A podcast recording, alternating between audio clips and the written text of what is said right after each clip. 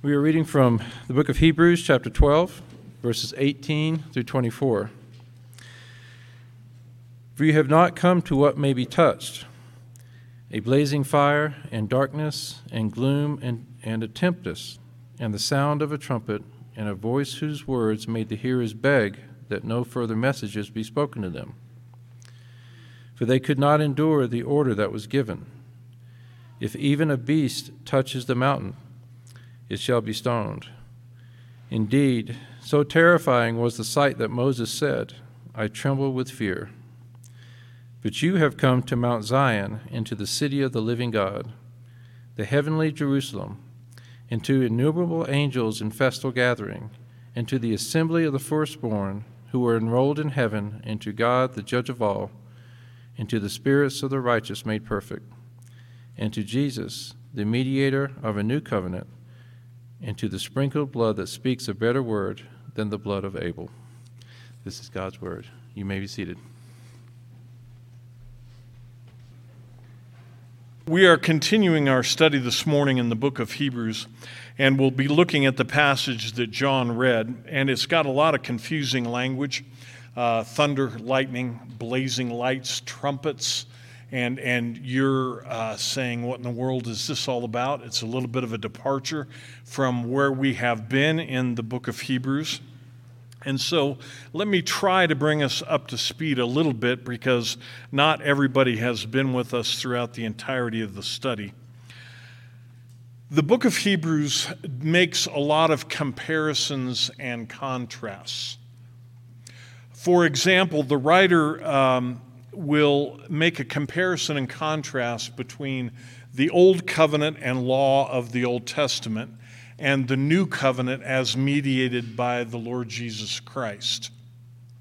He'll make a comparison and contrast between Jesus as our new and complete high priest and the Levitical priesthood of the Old Covenant in the Old Testament.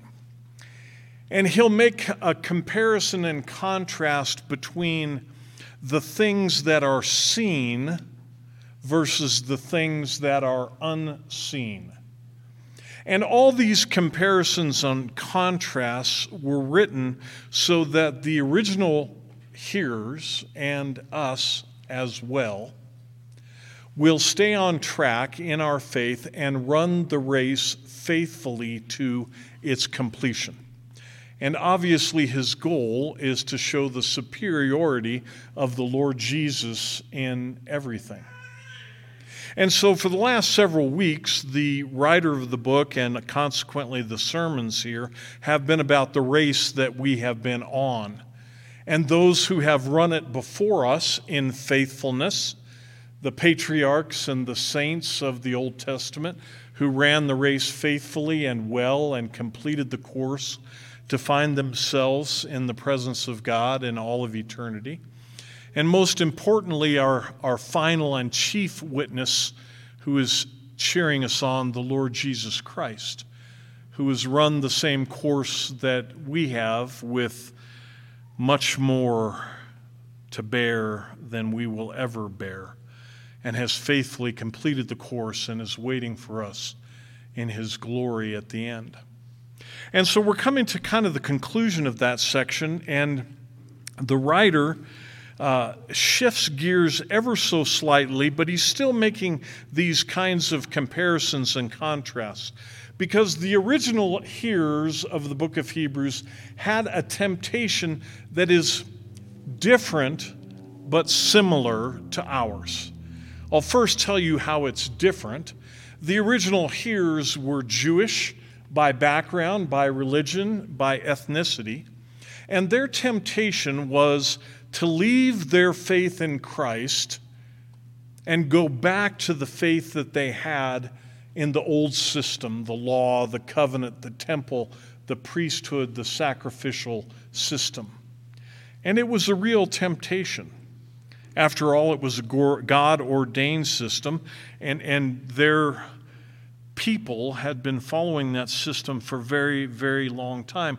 But, th- but that's not necessarily the temptation you and I have. there are few here in the room, and there are very few people uh, who are in Protestant churches around our country and around the world whose temptation is to drift back into Orthodox Judaism. I mean, that's not our temptation. It's not our temptation to want to go back to the sacrificial system and to start offering lambs as sacrifices. Nor is it our, our temptation to necessarily go back to the priesthood and, and all those other kinds of things. So there is, in a way, a disconnect for us. But there are some similarities in this. These people were tempted to go back to what I'll call Sinai. You see, Sinai was the mountain from which came Moses with the law. And we'll look at that in a few minutes. But our temptation, and when I say our today, I don't necessarily mean the people in this room, but I just mean mankind's temptation is to create our own little Sinai's. And here's what I mean by that. You see, the Old Testament, when the law came down from the mountain, it was known that it was written by the hands of God. And it came with miraculous displays. And people were filled with fear when the law came. And as the law developed, it became difficult and challenging, but it also had an appeal to it because you could see it and you could touch it. And you knew the rules. And so you wanted to keep the rules or face the punishment of God. And so people can create their own little Sinai's. So conservative Christian people don't like the old covenant because it was hard and scary. So we create our own and we come up with new lists, not necessarily in the Bible, of, of things that one should do or shouldn't do, standards by which we can measure ourselves.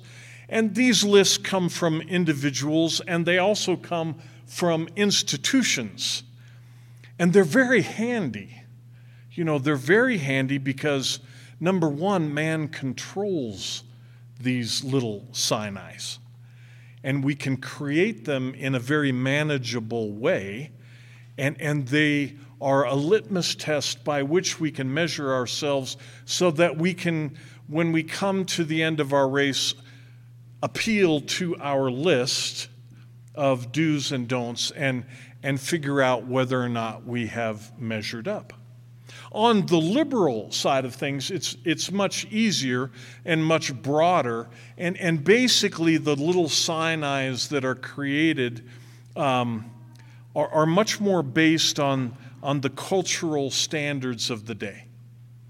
If you're broad enough in your thinking and you accept enough people and, and you have a standard that encompasses most everybody, you're probably okay. Of course, if you don't fit into that category, you're not okay. And so the little Sinai is created as well, isn't it? And, and so, depending on how well you move through life and your inclusion of other people, will determine whether or not your Sinai is, is safe and secure. And this is where there's a tremendous amount of similarities between the original hearers and us and us. But there is another difference that I want to point out, and I, I have failed to point this out with much more clarity, and so I wanted to do it today. Last week, I pointed out three things that the race in which we are engaged needs to be run hard, and it needs to be run together as God's people and it needs to be run against. In other words, there are things that we are to be cautious about and that we are to stand against. And when we're running the race, we are to run against certain things along with other things. And so the idea that I came away with this was this glorious picture of us running the race together and encouraging each other in peace without dissension and so on and so forth, which the text outlined for us. And I gave the example of, of a triathlon, you know, and as I watched that, that TV program, and I saw the throngs of people, hundreds, probably thousands of people, encouraging those who were running the race, you know. Now, there's a difference, though, between that and what the original hearers were having happen to them. You see, because their family and friends were actually telling them to stop. Their family and friends were telling them to turn around and go back to the starting gate.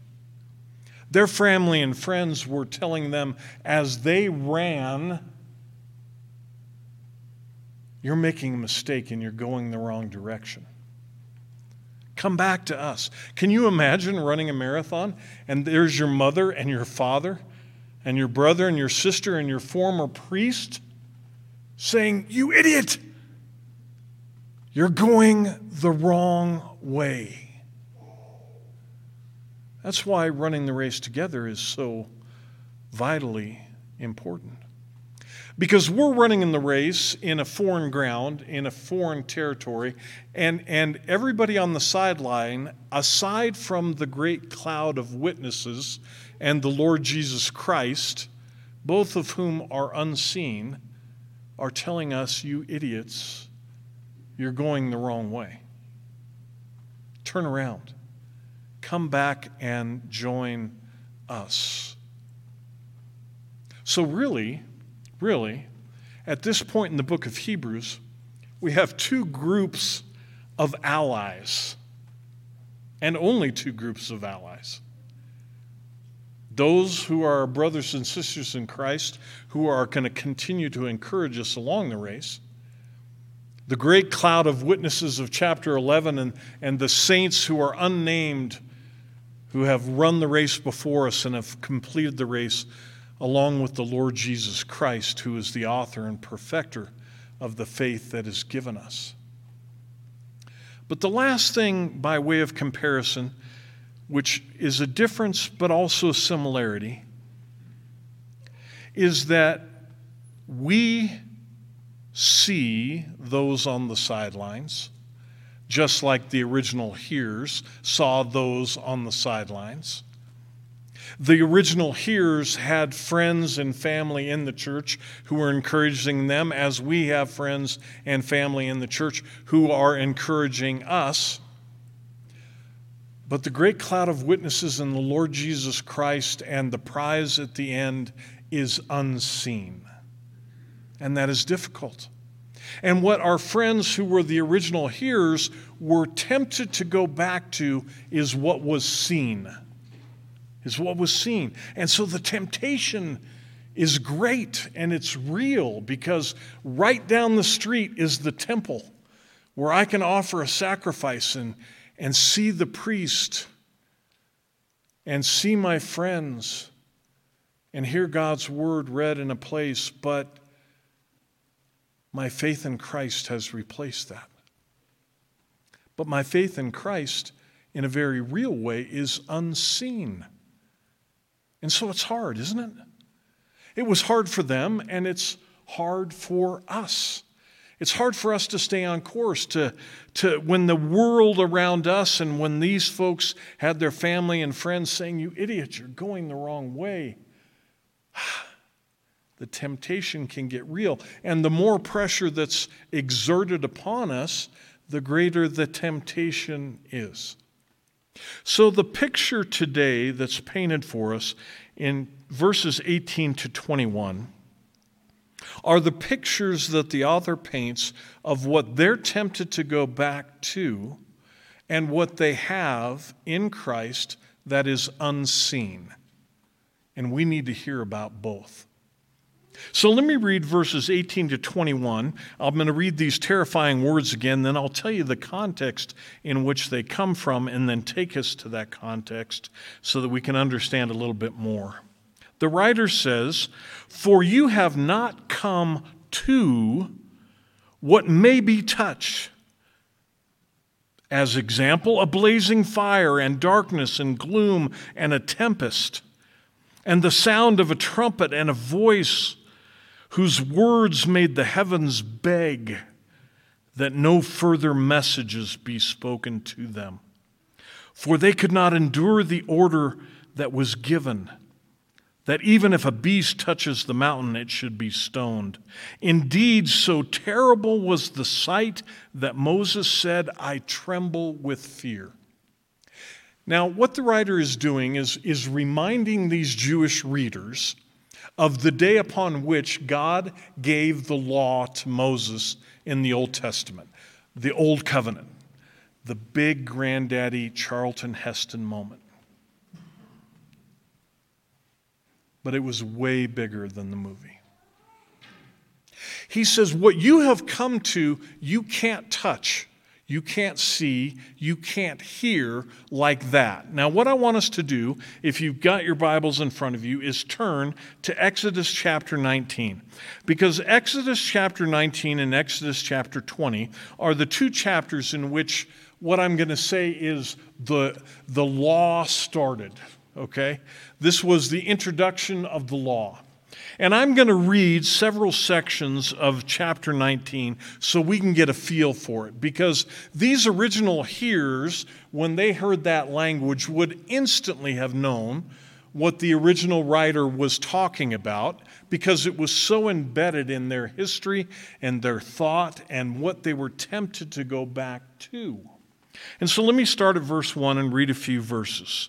On the third new moon, after the people of Israel had gone out of the land of Egypt, on that day they came into the wilderness of Sinai. And then they set out from Rephidim and came into the wilderness of Sinai, and they encamped in the wilderness. There Israel encamped before the mountain. And while Moses went up to God, the Lord called to him out of the mountain, saying, Thus you shall say to the house of Jacob and tell the people of Israel You yourselves have seen what I did to the Egyptians, and how I bore you on eagle's wings and brought you to myself. Got the picture? The entire nation of Israel, hundreds of thousands of people, are at the base of Mount Sinai. Moses is called to the summit. God says, I want you to tell the people one thing remember that I delivered you from Egypt and I gathered you like an eagle. You are mine. That's the setting. Middle of the desert, big mountain, God speaking to one man. This is how the people responded in verse 7. So Moses came and called the elders of the people and set before them all the words that the Lord had commanded him. All the people answered together and said, All that the Lord has spoken, we will do. And Moses reported the words of the people to the Lord. God spoke, the people responded, Moses delivered their response. This is what I want from you. They said, No problem. Moses delivered the message to God. Verse 10 the Lord said to Moses, Go to the people and consecrate them today and tomorrow and let them wash their garments. So they got all ready to meet the Lord and to hear from him on Mount Sinai. Down to verse 16. And on the morning of the third day, there were thunders and lightnings and a thick cloud on the mountain and, every, and a very loud trumpet blast, so that all the peoples in the camp trembled. And then Moses brought the people out of the camp to meet God, and they took their stand on the foot of the mountain. Now, Mount Sinai was wrapped in smoke because the Lord had descended on it in fire, and the smoke of it went up like the smoke of a kiln, and the whole mountain trembled greatly. And as the sound of the trumpet grew louder and louder, Moses spoke, and God answered him in thunder. And the Lord came down on Mount Sinai to the top of the mountain, and the Lord called Moses to the top of the mountain, and Moses went up And Moses went to the top of the mountain and he returned with the stone tablets written with the finger of God, the law.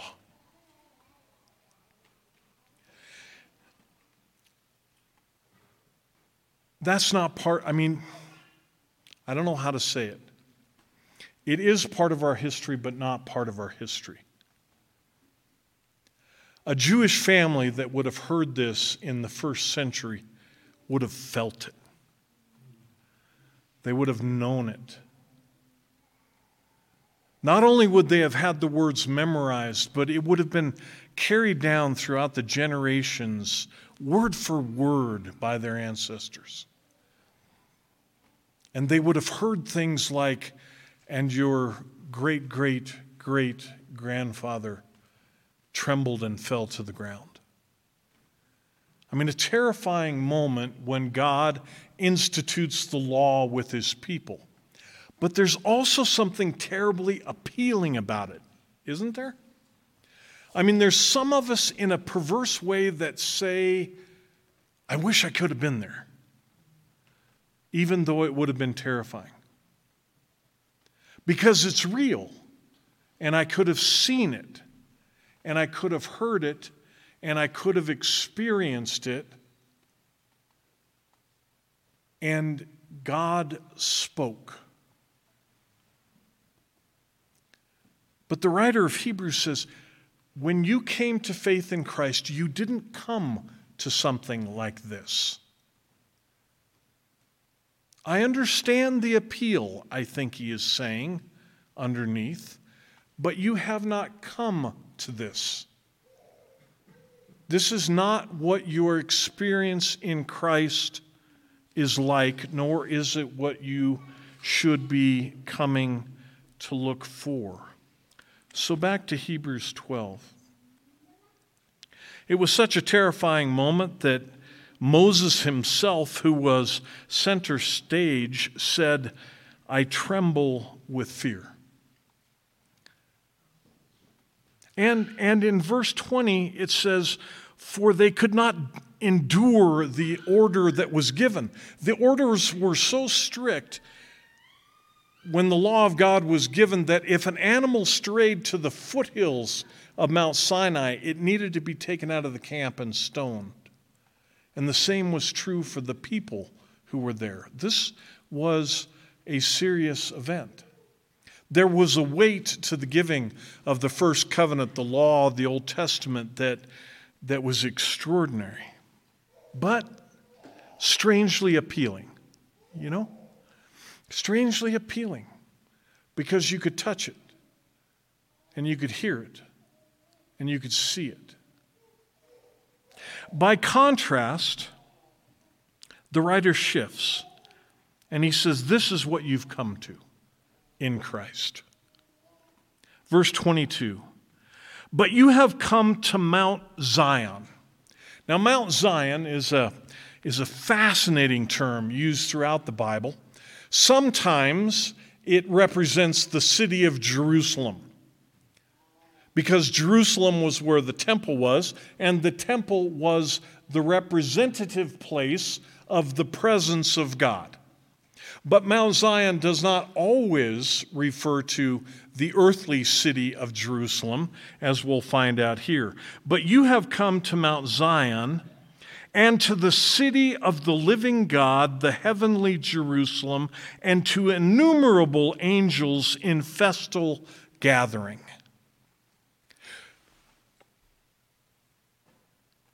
In the past, your people came to Mount Zion and were given the Old Testament law. Under the new covenant, under Christ, you have come to Mount Zion, the heavenly Jerusalem, the city in which God dwells eternally. Now, this is a tricky bit of business, and I'll explain why. I'll confuse you, then try to make it clear. It says here in the present tense that we and the original hearers have been brought to the heavenly Jerusalem. I have never seen the heavenly Jerusalem. It is a reality. I believe in it, but I've never been there.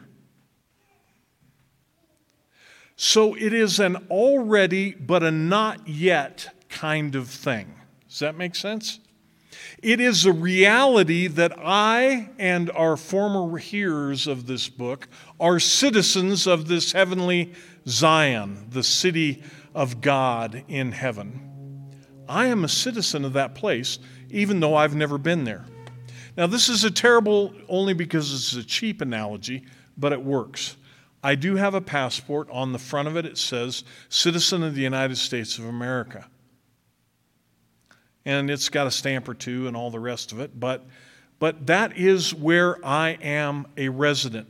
And whether I am in Spain or Brazil or Turkey, I am still a citizen of the United States of America despite my location. I am a citizen of heaven despite the fact that I am not there. So when we came to faith in Christ, we were made citizens of the kingdom of God, Mount Zion, the heavenly Jerusalem. That's number one. But it's tricky and it's difficult for us, as it was for our original hearers, because we cannot see it, right? It's tough. It's an already and a not yet. I am a resident I am a citizen of the city of the living God, the heavenly Jerusalem, and I have been brought to innumerable angels in festal gatherings. Now, that means nothing to us, but it's a great season for us to think about it. Because throughout the scriptures, both Old and New Testament, what do we have? We have angels gathering, singing their praise to the living God. It took place at the birth of the Lord Jesus. It took place in other times throughout Scripture. It comes up in Revelation where the saints are singing along with the heavenly hosts in praise to God. We are not only gathered into citizenship in heaven, we are now part of the festal choir who gives this king his praise. But it's not seen, yes? It's not seen. I understand that. I understand the challenge of that. But he continues and is reminding them of what they have been brought into. And you have been brought into the assembly of the firstborn. Now, what in the world does that mean? It means really very little to us. But in the ancient world, the firstborn were the inheritors, they were the ones that got the goods.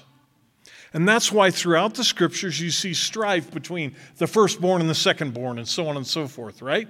This is why it was such a big deal last week when Esau sold his birthright for a bowl of soup. The firstborn are the inheritors, but here it says, we are part of the assembly of the firstborn.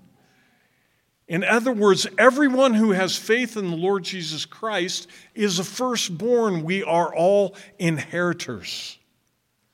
And everyone inherits the full goodness, grace, and completeness of what God has given us in Christ. We are the assembly of the firstborn who are enrolled in heaven, and to God, the judge of all, and to the spirits of the righteous made perfect we have been brought into the community of saints who have run the race before us. And we have been brought before God who is the judge. Throughout the New Testament, Jesus Christ is spoken of as the judge. But there is a vast difference, you see. We say it in the Apostles' Creed when we say the Apostles' Creed He is the judge of the living and the dead. But when we stand before God, the judge, there is a vast difference. We will be judged on the merits of the Lord Jesus Christ and what he has accomplished for us, and not based on the old Mount Sinai or the little Mount Sinai's that we create. We will be judged by the merit of the Lord Jesus and what he has accomplished for us when we stand before this judge. And lastly, in verse 24, to Jesus we have been brought to, who is the mediator of the new covenant, and who has sprinkled us with his blood that speaks better a better word than the blood of Abel. Now we looked at Abel in chapter 11, and I want to explain this this uh, comparison between the blood of Christ and the blood of Abel. In Genesis, when Abel was killed by his brother Cain, it said that his blood cried out from the ground for judgment. The blood of Abel represented judgment, you know, and Cain was judged by God for killing his own brother. The blood of Christ has removed judgment from us because he has taken the judgment upon himself for us. And blood no longer need to be shed. And this is what makes, and I hesitate to use this word, the old covenant obsolete. Blood no longer needs to be shed because the blood of Christ is complete and removes judgment because he has taken it upon himself and therefore is much better than the blood of Abel.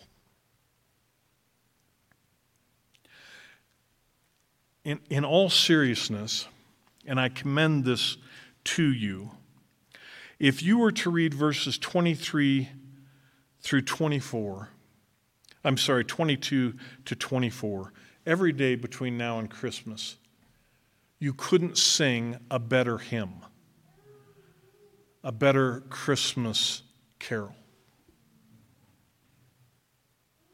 Now, now what I want to say is, is very real, and I'm not being silly here. It can be challenging to stay on course and keep running when the world is telling us, you idiots, turn around and go back to the start. And it's difficult because I cannot see the heavenly Jerusalem. I cannot hear the angelic choir. I cannot see the faces of the saints who have gone before me. And I cannot touch what Christ has accomplished for me. But this is called faith. Not blind faith at all faith based on what Christ has done for us in sprinkling us with his blood so that judgment will be made and has been made on him instead of me. So that my heavenly citizenship is secure and certain in the glorious presence of God for all eternity. And I will exchange faith for sight one day. And I hope it is soon. And so, what he is calling these people toward and calling us to is don't exchange faith for sight. Don't do it.